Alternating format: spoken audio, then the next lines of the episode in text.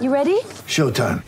On May 3rd, summer starts with The Fall Guy. Let's do it later. Let's drink a spicy margarita. Make some bad decisions. Yes. Audiences are falling in love with the most entertaining film of the year. Fall guy. Fall guy. Fall guy. That's what the poster said. See Ryan Gosling and Emily Blunt in the movie critics say exists to make you happy. Trying to make it out? Nope. Because I don't either. It's not what I'm into right now. What are you into? Talking. Yeah. The Fall Guy. Only in theaters May 3rd. Rated PG-13. E-S-N-Y. Welcome everyone back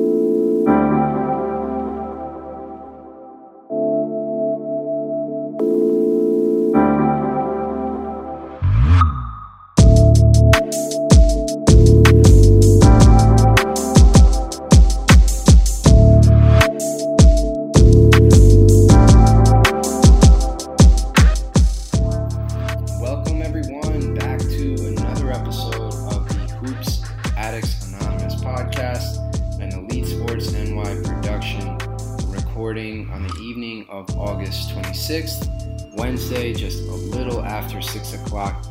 Very different podcast than uh, Chip and I are used to hosting.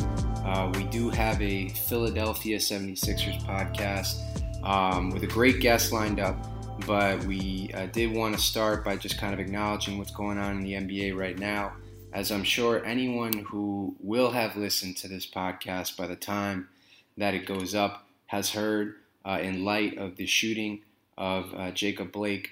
Um, the NBA has canceled and the players have boycotted all three games scheduled for this evening, which includes the Milwaukee Bucks, Orlando Magic, um, the Houston Rockets, Oklahoma City Thunder, um, and the Los Angeles Lakers and the Portland Trailblazers. Um, just a massive story, uh, a lot of you know feelings and emotions amidst the players and, and everyone involved, and us as well. Um, I you know I know uh, watching Doc Rivers post game interview last night was very difficult to watch. Um, seeing him get emotional and, and talk about the systemic issues of uh, police brutality in this country, and um, you know we are just obviously it, th- there's a lot that goes into it, um, you know, but it's a it's a difficult time, and as as best as we can, you know, we will try and transition into our you know regular basketball talk here, but it's obviously a tough situation, and um, you know, I, I, obviously, if Chip, if, if you have any thoughts, any words, and um, before we No, nothing more than that, really. I just, yeah. I agree with you about the Doc Rivers thing. That that was just so impressive to watch, and I think some people were saying like, I think everyone's gonna like remember this moment. Like as an NBA fan, everyone was tweeting how impressed they were by what the players did today, and I don't think anyone had a negative word to say. It was so impressive what the what the players did today, and yeah, it was just impressive, and it was surreal to watch. Like the stuff with the when it, as it was unfolding, the stuff with the the Bucks, it was just very impressive what these guys did today. There's definitely a feeling of solidarity for sure. And, yeah, uh, yeah. And with that, as best as we can, try and transition. Uh, we want to introduce our awesome guest today. Uh, very pumped to have SB Nation's uh, David Early, who writes for Liberty Ballers. He is an editor and a writer there, knows a ton of stuff related to the Philadelphia 76ers. There's obviously a whole bunch of um, things that have happened with that franchise in recent days, and, and who best than someone who covers that team really closely. Uh, Dave, welcome to the show. It feels weird to be asking you this question. How you doing? But how you doing? Hey guys, I really appreciate you having me on, and, and yeah, yeah, you know, I had my eyes glued to NBA TV and Twitter, just like you guys probably did. I I didn't expect what we saw happen, um, but I but I do support the players, and I'm sort of, uh, it- you know, it does it does feel like sometimes it's silly to just to talk about sports when there's stuff like this going on. So I'm glad the players are taking the lead there, and uh, you know, support them in, in this. I guess as of now, it's a boycott, and we'll see. They're going to meet and talk about it, and we'll see if that gets bigger. Yeah, I mean, certainly with the games uh, upcoming tomorrow and in future days, there's going to be a lot of eyes um, on that as well.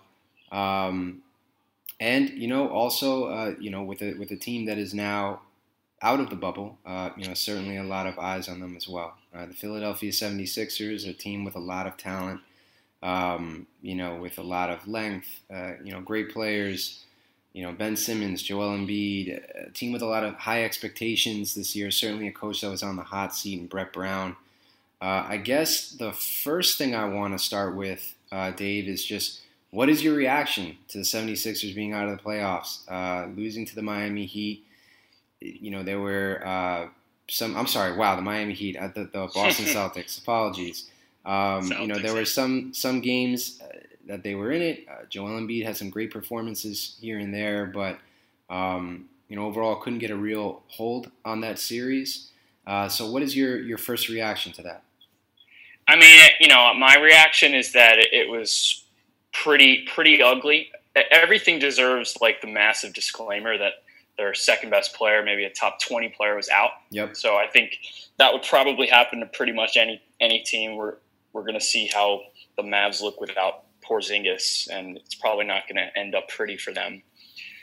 So other than that, it, it was bad. Like they they really really messed up over the last couple of years in terms of personnel and decision making from a, ma- management. I know as Knicks fans, um, you guys know a little something about that. Oh, we can relate. We can relate big time. Yes. Yeah. Yeah.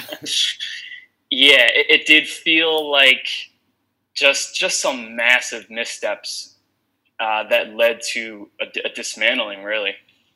And I know Embiid was good, but um, yeah, it, the sweep the sweep was was a statement, and I, I, know there were some Sixers fans who actually felt like, well, this is good because we need to feel that statement. We need to see it. We need ownership to see it and feel it, so that they can't just double down. Um, we had a press conference yesterday from Elton Brand, who who gave us sort of an interesting spin. He talked about how when he took over two years ago, it was uh, he was in over his head and he had some tough decisions to make. He was learning on the fly, but now he wants to put his stamp on this team. So it feels it feels pretty weird. I think that's um, it's a hard thing to to sell to the fan base, isn't it? That this guy who was essentially responsible, although Sixers fans question how responsible with Elton, um, is he the best person to try to right this weird sinking ship? I, uh, I am happy that you mentioned uh, you know the weird roster construction here and there. Certainly, you know, Brand um, holds some responsibility there, but I, I do also kind of want to touch on Brett Brown here and, and ask specifically, you know, what was his downfall? And I and I'm gonna preface that question by saying the roster as a whole, and again, it's got talent. Like I like a lot of players on the 76ers. Matthias Thybulle uh, Josh Richardson. Um, I could go on down the list, but the the roster as a whole did not seem to fit its two best players. There was a lot of talent there. There was rumors that Brown feuded with uh, Jimmy Butler last year. I don't know 100% how true that is because I, I also remember that um, he essentially gave the ball to Jimmy Butler and took some of the primary ball handling duties out of Ben Simmons' hand. And Butler had said that on a podcast, I think, with JJ Redick. Um, yeah. So what what was Brown's downfall? Because I I know from an X's and O's standpoint, I've heard from some people that, that felt that he was not particularly strong. But this man, you know, he was he was there through everything, right? Like he saw this team through back to back, you know, under twenty season wins. I'm pretty sure ten wins. Ten yeah. wins. I mean, that's that's wild, man. Like giving that, that a coach that that type of success is unheard of. Um, that type of support is unheard of in today's NBA. So, what do you think ultimately um, is his downfall here? I guess the the fair knocks, the two fair knocks are adjustments. He he's not known league wide as one of the best X's and O coaches. I think there's some stat that the team's net rating in the second half uh, with him in the probably the three years that are even fair to evaluate him on when the team's pretty good is not great. So, you know, in-game adjustments is not always seen as something that he was the greatest at. Uh, and the other big thing is accountability. He's not. He doesn't have the reputation of being very, very hard on players, and that goes all the way back. I mean, that goes back to Nerlens Noel, Jahlil Okafor, Embiid in the earliest years, even when he wasn't playing, but he was around the team. Um, and then yeah, and then that goes on down the road. Ben Simmons and not shooting. You know, he had that pretty pretty infamous press conference where he said, "You could tell Ben and you can tell his agent, I want one three a game." And um, it was reported by Yaron Weitzman for Bleacher Report that Ben was irked by that comment. Mm. So I, I think that he's those are his two downfalls: adjustments and accountability. I think between between us, like he, the writing was on the wall for him all the way back when they traded Covington because bringing in Jimmy Butler is, is risky. Jimmy is a guy who likes running lots of pick and rolls, lots of isolations, and that was not at all Brett's mo. He, he came from the Spurs. He wanted this like Motion. motion, egalitarian. Yeah. We, we passed the beautiful game, and that's what he wanted to run in Philadelphia. And so immediately there was. Um, I think you asked about it. There was definitely tension. Uh, I, I reported that the Sixers starting five was essentially down to run it back last summer, Mhm. and most of the tension that people talked about was between Butler and the coaching staff. Although I don't think that that's why he didn't come back. Well, But he I didn't think- come back because. Oh, sorry. Go ahead. No, no, go ahead. I don't want to. cut- I, I thought. I thought he said he didn't come back just because, like he, uh, they weren't willing to pay him. Wasn't that like the like it was the same with the T Wolves? Like the T Wolves didn't want to pay him, and the Sixers didn't want to pay him. I thought the, that's what the it was. Sixers did not offer him a max, so Yeah. that was that was the bottom line. I, I was getting more specific with why it didn't happen. Like, why did they not offer him the max? Why would he have maybe not been fully open to, um, you know, the recruitment process and all that? I think it sort of devolved on them. Chip, um, I was gonna pass it to you. Yeah, yeah. Uh, I have a question, Dave, because I was reading uh, your blog today about uh, Brand's press conference, and uh, you bring up Ty Lue, who uh, as a possible replacement for Brett Brown, who is being talked about, I think, for pretty much every job. So I I wanted to ask you, uh, as a fan of the Sixers, if uh, you'd like him for the job, and if you think he's going to get it, and who you see as some possible other candidates to replace Brett Brown. Yeah, I would be down for Lue. Um, I know that I know people make jokes that who couldn't have won with LeBron and Kyrie, um, but but I think that it's probably underrated. That uh, it's it's pretty difficult to coach LeBron. I mean, does does he always want to be coached? And Kyrie is quite the artist, and I think he's probably quite difficult to coach too, as Kenny Atkinson has learned Right. he didn't even coach him that much, right? So uh, I like Lue. I think that his I think that his offensive playbook was solid. I think that the defense that they put out there to win the championship was really impressive. And I think the biggest thing that the Sixers probably need is a voice that's a lot different from Brett's that will hold superstars more accountable. I think Embiid could use that. I think Simmons can use that, and you know, that's probably a, a good complete bout face, you know, when people date one type of person and, and then it doesn't go well and they want someone who's, you know, if you date someone who's type A, then suddenly you want to switch and date like a very artistic person. Right. Um, I think they, they could use a little, a little change there. Do you see? Um, I'm trying to think of the jobs that are open. So there's the Pacers, um, the 76ers. You know, who knows if Pelicans. Pelicans. Um, Bulls, right? yeah, you're right. The Bulls. The Bulls. yeah, the Bulls, well. uh, our assistant coach, Ime Udoka, is actually, it was reported that he's a front runner for that position Wow. at one point. I think uh, don't I, the what case. 76ers, I would assume, are, are probably uh, pretty high on that list. Um, what about, let's just say, you know, what do you think of a fit? You know, because it's already been rumored today that Mike D'Antoni's in the final year of his contract, and he is has already been somewhat linked to the Indiana Pacers, and he's not even out of the seat in Houston. Um, what do you think about a, a potential fit with D'Antoni in Philly? I think he, I mean, he's clearly got a case for the Hall of Fame. He's one of the best coaches. But his style, like the times where it has not worked out with him, you know, in New York, he had Melo. Melo wanted to play tons of ISO ball. I, I thought that it's actually weird to me that Melo should have been open minded to what D'Antoni. Can you imagine if D'Antoni got him to play some sort of point forward role? He might have had some crazy seasons. Yeah. But he wanted to do it his Yep. way, and it didn't work out for him there, and it didn't work out for him in LA, where he had Dwight who wanted to post up all the time and Kobe who wanted to play Kobe ball. But the times it has when he's got this triple threat dynamic point guard basically who can shoot, he can conduct a masterpiece. Right. So it, it doesn't on paper it's not a fit for Ben Simmons and Joel Embiid, but I'd be willing to give him the benefit of the doubt if if they could bring in like a Chris Paul or something, or if there was some way to at least get them a guard or two. I think he's got a good basketball mind and he's pretty innovative. It might be worth a shot.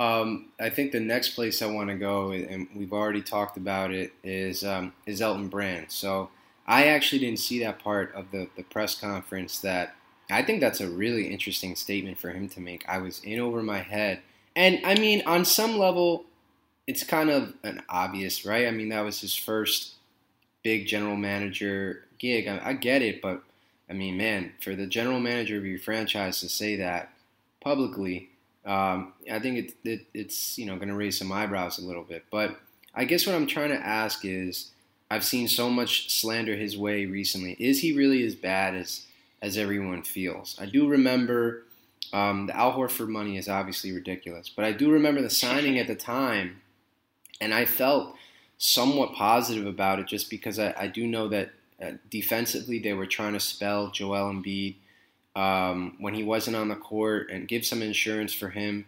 Uh, Horford at the time was still, uh, you know, a fairly reliable three-point shooter, a very smart player. Um, and I know Chip and I have talked about this on other podcasts. Like, or, no one could. I mean, like, or, Al Horford got old really quickly, and I don't know that anyone could have foreseen that. I mean, maybe, maybe you did. You know, like maybe you- Celtics did. Celtics did. I guess yeah, I guess they did. But you know, Yeah. is is Brand really as bad as um as everyone says he is? Yeah, so it's a, it's a very complicated question. It's a really Yeah. good question. I I was dead set against the Horford piece. I wrote I wrote an article before they signed him when it was rumored that they might, uh, and I talked about his patellofemoral syndrome. If you watched him play against the Bucks, this is Horford uh, in the playoffs last year. He was a monster in Game One, having battled this left knee tendonitis all season long, like off and on, always on the injury report. Celtics fans knew he missed a bunch of time in December. And but he came out and he like blocked Giannis three times, and the Celtics stole game one, and it looked pretty good. I think Paul Pierce has that sort of famous Boston's going to win this series. It's over. It's a wrap. And then you know what happened next. The Bucks rattled off like the next four games and won. And Horford was getting more and more treatment. I mean, he was on the sidelines all the time with this massive heat packs on his knee. He was getting stretched out. And that was all on TV. Like you could go and pull up the nine, 10 minute highlight videos and see the exact same thing I'm talking about. So I just didn't understand your your closing lineup can't have Horford and Embiid. It didn't make sense a year ago. I know a lot of people talk themselves into it, but my friends checked on me. They were like, "Dave, are you good?" They just signed Horford to over $100 million. And I was like, no, I miss Jimmy. um, and so, to the other point about brand, the, the joke that sometimes I make is, well, we don't know what if Brand is making any of these calls. Right. If you really dig deep into the Sixers power structure, I think you learn that he had a voice. The way Woj put it at one point was Elton Brand is a GM, but there is a lot of voices and some on the business side, and these questions go around and around. And, and he's right. He's talking about two managing partners, Josh Harris and David Blitzer. He's talking about CEO, who you guys might remember from the Knicks days, Scott O'Neill. He was advocating Dolan to get on the phone with Masai and trade for Melo and push help push that through. And Dolan did. Dolan got on the phone himself and and helped up the price on uh, you know. All right, Wilson Chandler. All right, Mozgov. So they've got those guys. Then they've got Brandon, and they had a couple of the Colangelo lieutenants like um, Alex Rucker at that table too. And so you wonder, is it possible that Brett Brand, uh, that Elton Brand hasn't been making these calls? Is it possible that he said, "I want let's keep Jimmy Butler and JJ Redick," and now they remember that and they're thinking, "Well, Elton was always right. We didn't listen to him. Yeah. He's a good guy. He's got good relationships around the league. Let's give him a chance." I can't rule that out. So it's tough to completely pin this all on him. All that being said, there's still nothing that makes me think he's the best guy to steward to, to right the ship and like land the plane of this weird process. And I think um, that's so that kind of ties into, I, I guess, to what extent do you think that this restructuring is going to, um, I guess, what what is it going to look like past? You know, I, I believe Brandon said that analytics will be more involved in ro- roster construction, uh, maybe personnel decisions, things like that. It's funny. He said he said the opposite. He said, "Oh, really? We want more." Yeah, they have been very analytics heavy. There's Okay. even this rumor that the analytics department was running everything, Okay. and he said That makes no more." sense, Yeah, it makes no. given yeah, how there's- the team looks. Right. What analytics department comes out and tells you to spend three hundred million dollars on power forwards and centers to complement your power Yeah. forwards Right. and centers? Right? right. I think that was a Sixers Adam tweet that I read. That's uh that's really interesting. Um, yeah, I, I guess I, I would have thought it was the opposite because it, it's funny because I, I guess I just assumed from the Hinkie days that everything was extremely analytics heavy. Um, It was. It was then, and these guys, the, you know, the owners of the team, they made their money making data-driven practices Right. in private equity, and so they they that's why they hired Hinkie, and they wanted that and they liked it. Uh, they knew that they had to sell. Let's go in another direction with more basketball people because this was getting crazy in the media at the time. You know, Okafor is getting in fights, and everyone is making fun of them for losing every game. yeah, So I think they spun it like they're going in a completely different direction, but they really didn't. They have had one of the biggest analytic staffs in the NBA, and they have a lot of say in that team, which is very weird because they take as many mid-range long twos as anyone. So you wonder, like, how is this analytics department even coming up with this advice? But yeah, he said more more basketball minds. So we're all like, oh, what does that mean? He's going to hire like Oh, he used that, that one. yeah, Basketball. That's the best one. The basketball. We want basketball guys around here. Yeah, so I I don't know. Like your pool of candidates that Elton might hire is got to be slim when you hear work under the guy who signed Horford to 100 million and Harris to 180 million, and be a basketball guy. Who are we think? Who are we talking about here? Would Yeah. Scott Perry even want What? that job? um, Yeah, that would know. be that would be interesting. I mean, yeah, he's been rumored with uh with some of the the Kings vacancies. Mm-hmm. His his record, I Yeah. mean, his record is is very up and down. I I I actually was not um, that critical of of Leon Rose keeping him on for a year, especially when he had done some work with the draft already. Um, I like some of the picks. Obviously, picking Mitchell Robinson is, is a nice feather in his cap. Mhm. Um, but I, I talked about this also on, a, on another podcast, on a Knicks podcast, and it's it's weird sometimes when you hear certain executives and like specifically executives with the Knicks talk about analytics. Um, and then we had someone confirm this to us. Like they typically say, well, it's like a tool that you use, but you know, it's not the whole thing. And that's typically like code for like, we don't give a shit about your computer, you know, like we don't want to hear it. Like, if if it says what we think already, we'll do it. right, exactly. Yeah. if it confirms what the eye test is telling me, then yeah, why not? I'll do it. But um, as we've seen with the Knicks, as and specifically this past season, spacing was horrible. Um, you know, at least some of the guys that we brought in were perceived, you know, to be really good three point shooters. Um, we had two coaches, you know, coach Ellington. Yeah, I mean Ellington Bullock. Um, you know, even though Bobby Portis played like crap, he did. I know he shot, I believe, thirty-eight or thirty-nine percent last year. Mhm. Um, Morris is on fire. Morris killed it, you know, but um, but obviously, you know, the spacing was was incredibly weird and clunky all year, and, and that you know, Leon Rose at least has been rumored so far to have, you know, gotten on the right side of that and, and hired some more uh, people that are analytics driven. Um, Uh, yeah, uh, let me give you a soundbite here. Yeah. I have more faith in, in Leon Rose's front office and the Knicks front office than I do in the Sixers right now. Wow. I mean that. Yeah. Wow. That's, that's a big statement. yeah, I mean after after seeing what we've seen from the Sixers over the last couple of years, you know, trading so much for Butler and then letting him go Right. without even an offer, and then overpaying to trade for Harris, and then overpaying Harris to keep, and then complimenting Embiid with Josh Richardson and Horford. It's so weird. So now, and they're they're essentially saying we wanted to give Elton Brand more power. Maybe he didn't have any.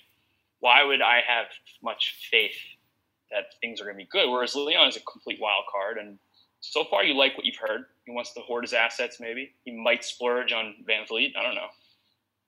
Yeah. Uh, how much? Um, how much of the the Sixers, I guess, like dysfunction?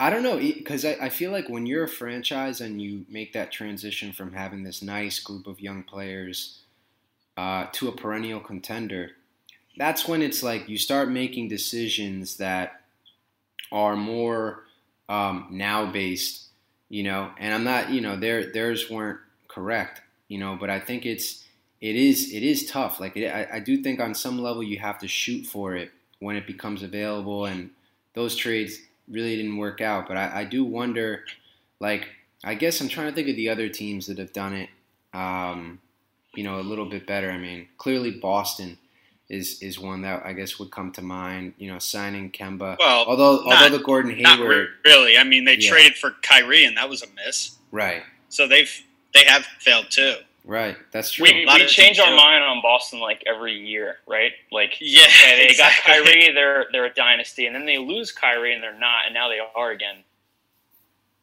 Yeah, I mean, it's still early to say. I whatever. They have, I don't know.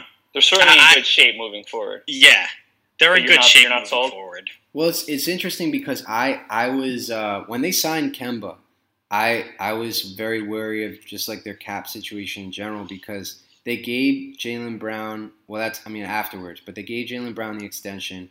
Gordon Hayward was still in the books for I, I think two or three seasons, and they hadn't signed Tatum yet. They, I mean they still haven't, but like that's Pencil a lot of max. that's a lot. Yeah, Yeah, definitely. Tatum's getting a max. Oh, for, for sure. But it's just a lot of money to have tied up in Tatum, Brown, Walker. Like, if you, you know, if you would ask me if that's a championship team, I would have a hard time saying yes. But this was also before Jaylen Brown made the progression that he did. Even with the progression, I would still have a hard time just based on who they would have to play in the West.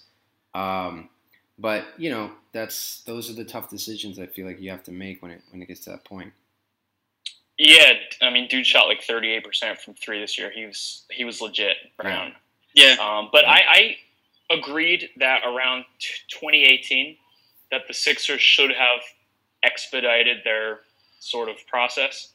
No pun, but um, you know they they made that draft day trade, which I liked at the time. They traded they drafted Mikal Bridges and like brought him around and interviewed him, and then they traded him for a Yeah. pick because Kawhi Leonard was floating around.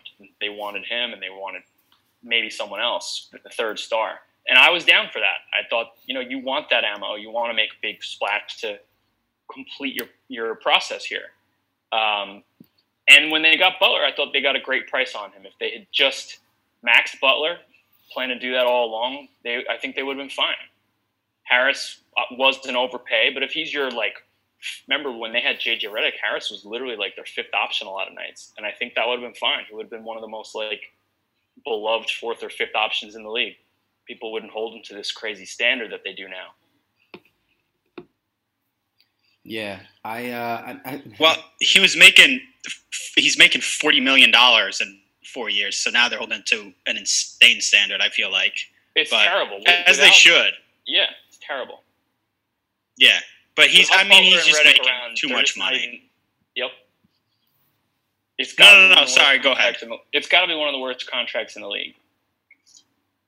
Yeah, oh, it's gonna. I, I mean, it has to be easily one of the worst contracts in the league. But Yep. no, I, I just wanted to ask you uh, about the uh, actual playoff series real quick. Not Mm-hmm. not as much about the playoff series, but just about Harris and Horford and how you view those contracts going forward, and like because those are, I mean, the Horford contract is probably the worst contract in the league, and I'm sure the Sixers would love to get off that. But do you see any path that the Sixers can take to get off the Horford deal?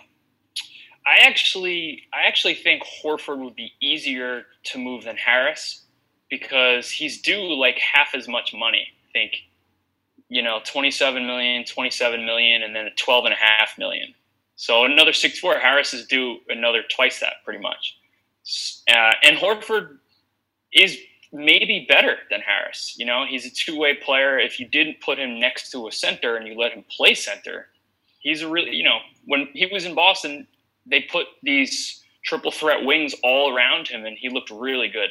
And I think he could do that for 60 regular seasons a game and then, uh, you know, produce in the playoffs. So I, I, do think there's a path to moving Horford. It would probably take like Matisse Thybulle, Zhaire Smith, and a pick or two. Mm. So if they wanted to do that, you know, I, I couldn't really fault them for it. I think the other factor that they'll be considering is a shrinking cap and, and tax line so that they could owe these like historic, ridiculous sums of, of tax money that yeah. they'll be really looking to get away from. So if the league doesn't give them an amnesty clause, they could really get generous in terms of incentivizing a Charlotte or someone to take Horford. Have um, they might do that. Would you guys take him with the Knicks? Al Horford? Yeah. Uh, I mean, not yet. Not damn. Uh, two thousand. We're two, we're two or three firsts. I know Schwinny Poo on Twitter said for like the unprotected twenty twenty four. Because you know, then by then Embiid might be long gone. Well, I will say this: I do know that um, you know there's a lot, of, a big section of Knicks Twitter. I might throw myself in there a little bit too. That with where this team is in development, um, would be. Oh, sorry, favor. he said it about Tobias. Oh, Tobias. Okay. Yeah, yeah. But still, even oh, okay. Even even you know, but but something along that lines, right? Like um, being able to take a, a, big contract with with some assets is something that I think a lot of Knicks Twitter is looking for this front office to do, just based on exactly like where we are in the development and, and how young our guys are and how far we are away from uh, winning. And then like the other side of that argument is always uh, locker room. If it's a guy that doesn't want to be here, uh, what does that do? What kind of message does it send? I don't know that it particularly matters as much as some people think. I think that you know most guys are professionals and and will kind of not concern themselves if someone is is particularly like just down ab- about their situation if they're you know not in a place that they want to be but um, with Tobias, man, I, I, I, would really think about that. Um, you know, especially he's a Long Island guy. You know, like I do think I that there, that, you know, yeah. there, there's going to be some motivation for him to play well in his hometown. So, I mean, I, I would definitely think about that for sure. Yeah, with, with a couple picks attached. Are you guys in on Bertans? I saw that rumor today. Oh yeah, big time. You yeah. like him? Yeah, I don't think it's feasible. I think Gallinari is more likely. Gallinari is my first choice, just because sympathy. I would love to have Gallinari back. Oh yeah. And I think it's more likely Gallinari just may want to come back, and I think it would be interesting for him. What would and the, also I don't what think would the price for each of those guys be? Gallo's going to be high, man. I mean, I, I think I think Gallo. What is he now? He's he's thirty. He's thirty-one. Thirty-one. I mean, yeah, he's definitely over thirty. I think. Listen, I I think Gallo's going to get a the thing, the thing with the Knicks is um, the the best situation. 32. The, 32. The best situation that we can hope for is that that there's somebody who can make a difference that might want to play um, on a higher annual salary for a lower amount of years or or one year, um, because you know the the front office seems that they want at least asset management, right? Like it doesn't seem like they're trading off any picks, but even from a salary cap standpoint, they don't want to flood the books too much. Um, I mean, there was a report also that they said they were all in on Fred VanVleet. I, am pretty sure he's going to command at least a three or four year deal, no matter what. But oh, I think sure, probably close to whatever the version of a max that the for him. weird pandemic presents. Yeah. Yeah. yeah. I mean, Gallo. Honestly, man, I, I would not. I could not see Gallo signing anything less than a three or four year deal, um, for a lot of money. Really? Un- un- I, dude, I don't. I don't think so. He's the think about think about the not just his production, right? When it comes to like Zach Lowe or anyone, like think of the people that have really promoted how well he's played and like what his. Um, I remember Zach Lowe wasn't this past season, but the season before had even talked about putting him on an All NBA team. Like that's how that's how good he was playing. So I, I do think that you know whoever his agent is, I'm sure has better access to some of those numbers and information than, than I do. But I think he's I think he's going to get a pretty pretty good deal, even though he's on the wrong side of third. I mean, like he's he's still super super valuable. I think.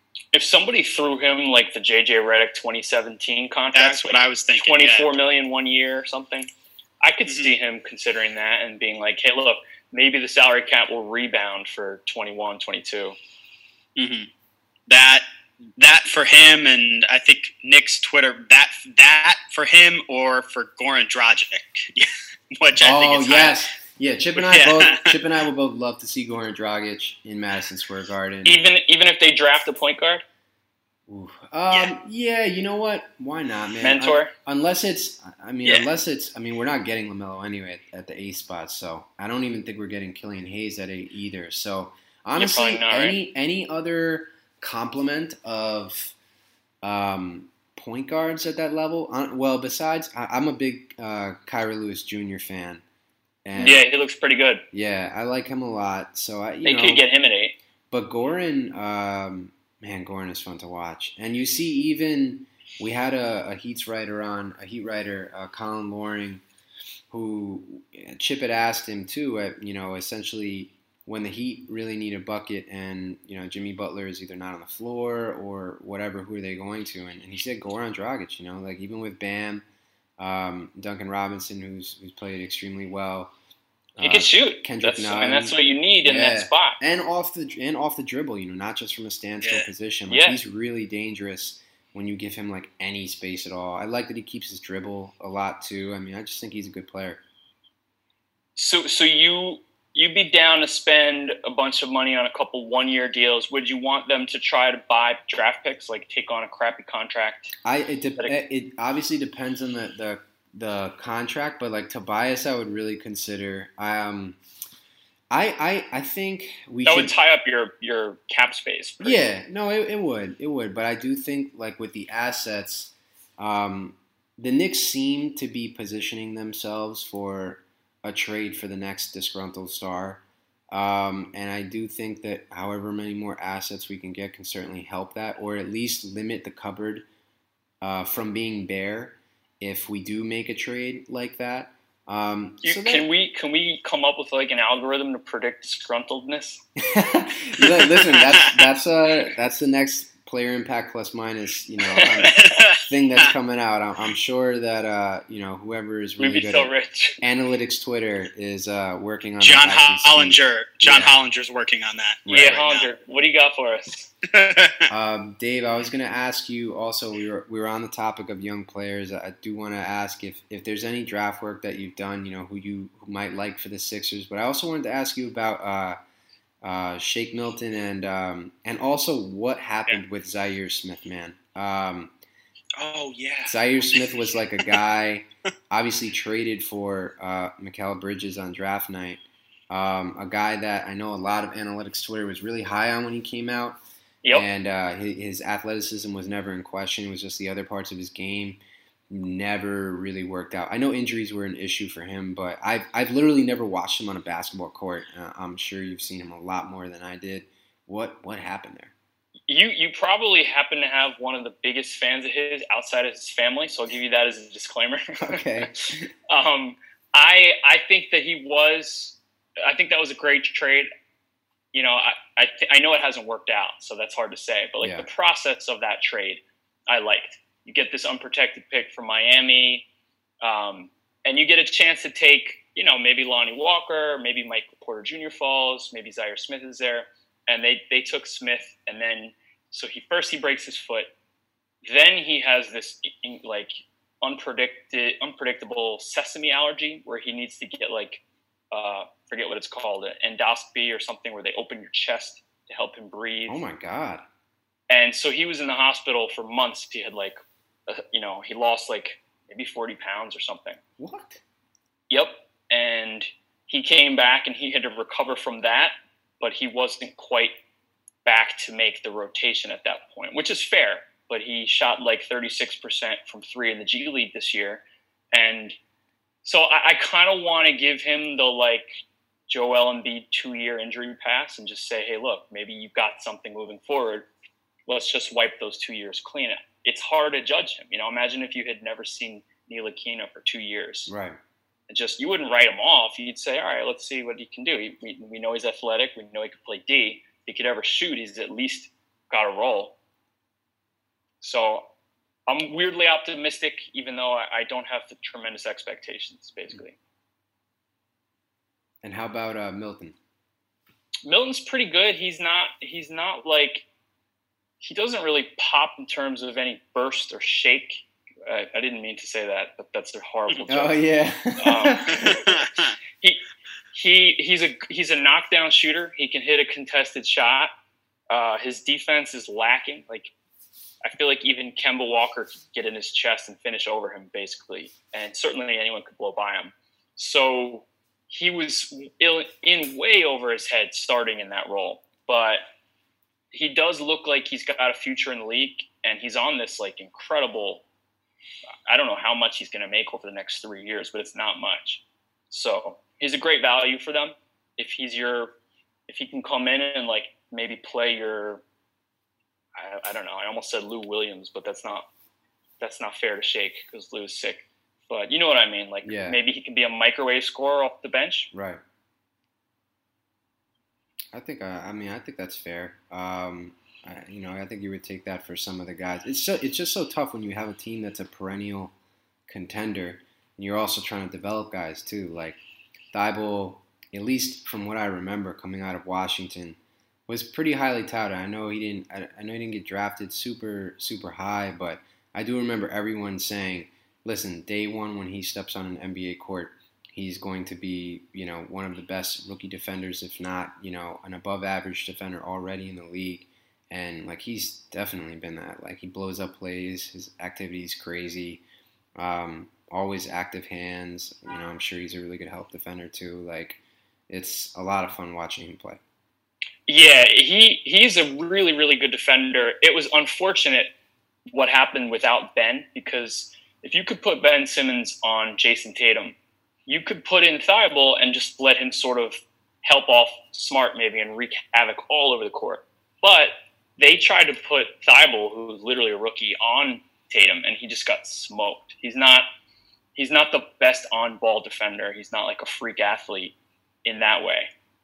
Uh, he he often like you see a lot of street ball players do this. Like he lets you blow by him and then he pokes it away from behind you. Mm-hmm. But it's but not in a lazy way. He does yeah. it like in a I have a crazy wingspan way. Right.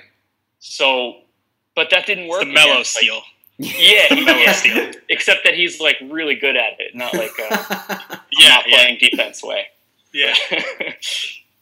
um. So yeah, he as a complementary defensive piece, I like him. His shot is just not pretty though. Like his his shooting elbow is is out like a bird wing, and so that hurts. Especially like you said, like you're trying to balance winning with development, and you've got Ben Simmons, and Joel Embiid, and Al Horford out there. You need shooters, and he's not one. So it wasn't like an ideal circumstance for him.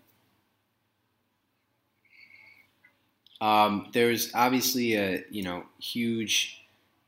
I'm sure this is a massive topic of discussion for 76ers Twitter, Reddit, you know, whatever it is. Um, you know, it, I feel like I'm sure it's somewhat of a tired discussion, but the whole Joel Embiid, Ben Simmons dynamic, um, you have, you know, very loud voices on Twitter uh, saying that one of them absolutely needs to go.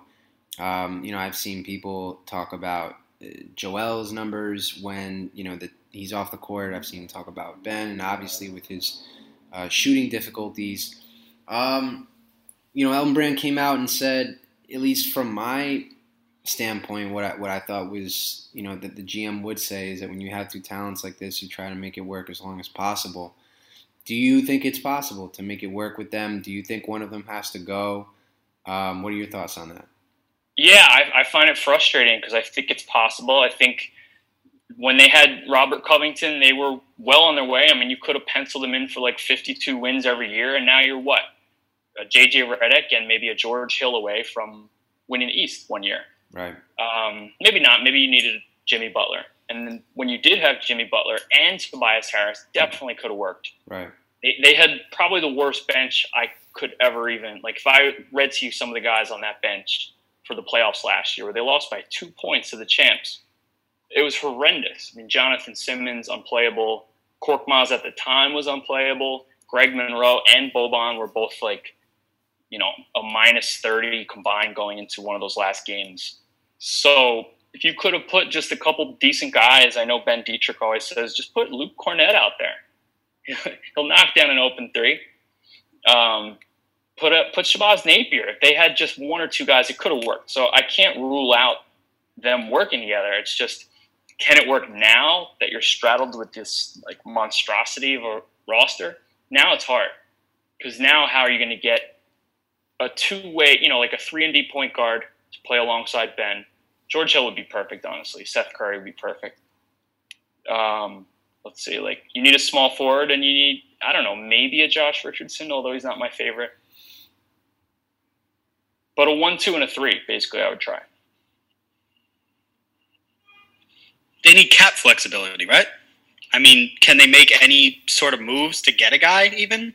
No, I'm not sure. Like even if you just absolved Horford, they're still over the cap. So like, right? It's it's so foregone to even think about cap space at this point. They'd have to like mm-hmm. straight up dump Horford for like Elfrid Payton's not yet guaranteed contract, and the same for I don't know. They'd have to take Taj Ellington. It's impossible. So Yeah. I don't see cap space in any. You know, they'd have to work with like a biannual exception and a mid-level exception. It's, it's like six million bucks. JaVale McGee. What um uh, do you see? This is another kind of uh, thing I've been, you know, just kind of thinking about. Do you see either one of them, meaning Ben Simmons or Joel Embiid, asking for a trade next season?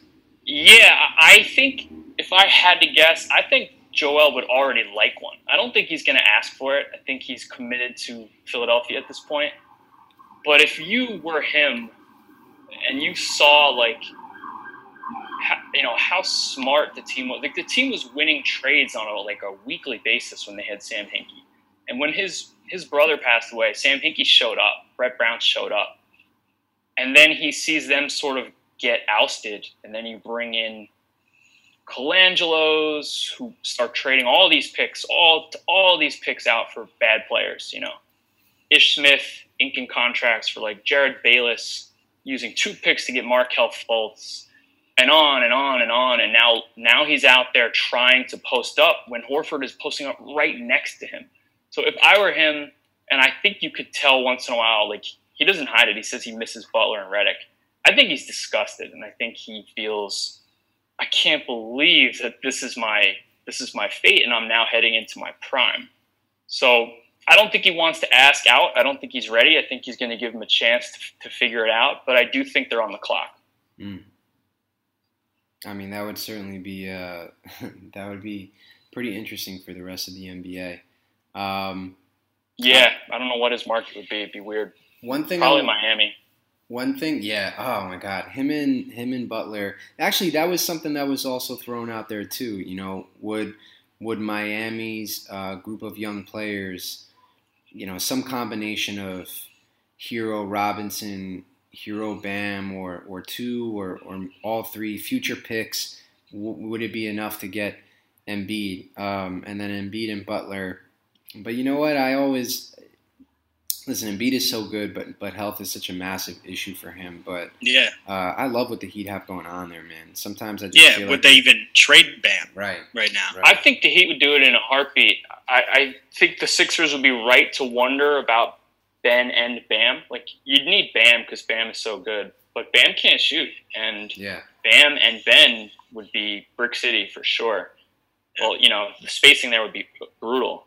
But uh, yeah, I think Miami would do that. I mean, Riley is sort of like Daryl Morey in that way, where it's all about talent. Get the talent in, and then you'll figure it out. So I think he would take Joe Allen. He'd probably just give him a, put him on a Spurs program, 60 games, 100% for the playoffs. Right. Maybe they'd even get him in shape. Um, uh, one thing I wanted to, we were actually supposed to start the podcast this way, but one thing I was thinking of is, uh, you know, we were offline, we were talking, Dave, and you had told us that you started off as a Knicks fan. Uh, Chip and I obviously both Knicks fans, so I wanted you to kind of just talk to us a little bit about that and, and, and you know, when you made the decision to switch to the 76ers. And Chip, you let me know if you, if you have any more questions, any other 76ers stuff, like totally, um, you know, uh, get in there for sure. And then, uh, but I'm very interested to see how uh, the the Knicks fandom switched to the 76ers fandom. Yeah, so I, I was a diehard Knicks fan. Okay. Um, you know, Patrick Ewing days, and it, they just slowly started to lose me. I guess probably probably started, I guess, in the early 2000s when things Stephon started Marbury going days. south, and then the Phil years were essentially the final straw for me. Wow. Um, I was not a fan of them bringing in Phil. First of all, I didn't I didn't like Phil because of the Knicks Bulls rivalry, and you know he would always like poke Jeff Van Gundy in the media. So I, I didn't want to root for him, but I also didn't think he was the best hire. Um, and I guess it started like debating my friends. Like Phil's a terrible hire. So many of my friends were excited. Um, the, the Amar'e Stoudemire contract that that definitely drove a wedge between me and the Knicks. I, I was not happy about the Stoudemire. And then I saw finally I saw the process. I had been living in Philly for a bit. I uh, I took a class with their broadcast guy Marc Zumoff. So I started. I was at least open minded to rooting for a second team, even if it wasn't like my primary team. But once I saw what they were doing with the process, I was like, "Ah, this is what I wanted the Knicks to do. Just you know, who cares? You're gonna suck, but just go get like the next Michael Jordan, pair him up with the next Pippen, whatever, and get it done. And so I was I was sold as soon as they started doing that, probably 13, 14, 15. Um, and I started rooting for them, and, and the Knicks were going through what they were going through. Like they did it with Porzingis, which was ironic, right? Because I'm rooting now for the Sixers to lose, and I'm rooting for the Knicks to win which is rooting against the Knicks because I didn't want them to get Towns. So that was a, that was when I realized I had reached some sort of moral fan weirdness.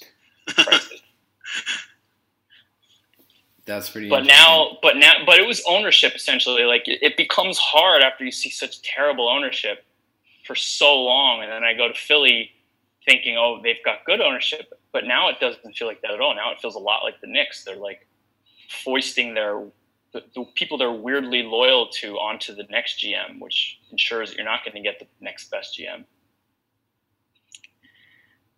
I wonder if it's like that with every team, where they just where they always have they have their guys in every single front office. That there's some teams we just don't hear about it, like we do with the Knicks and the Sixers and like It's the just Nets. so I think do that public too. with the Knicks and the Sixers. Like Very it's public. so public. It's like Yeah. David Griffin would have taken the job, but then you signed Tim Hardaway Jr. and you insisted he take Allen. yeah, yes, And the Sixers, it's like you have to work with everyone Bryan Colangelo hired.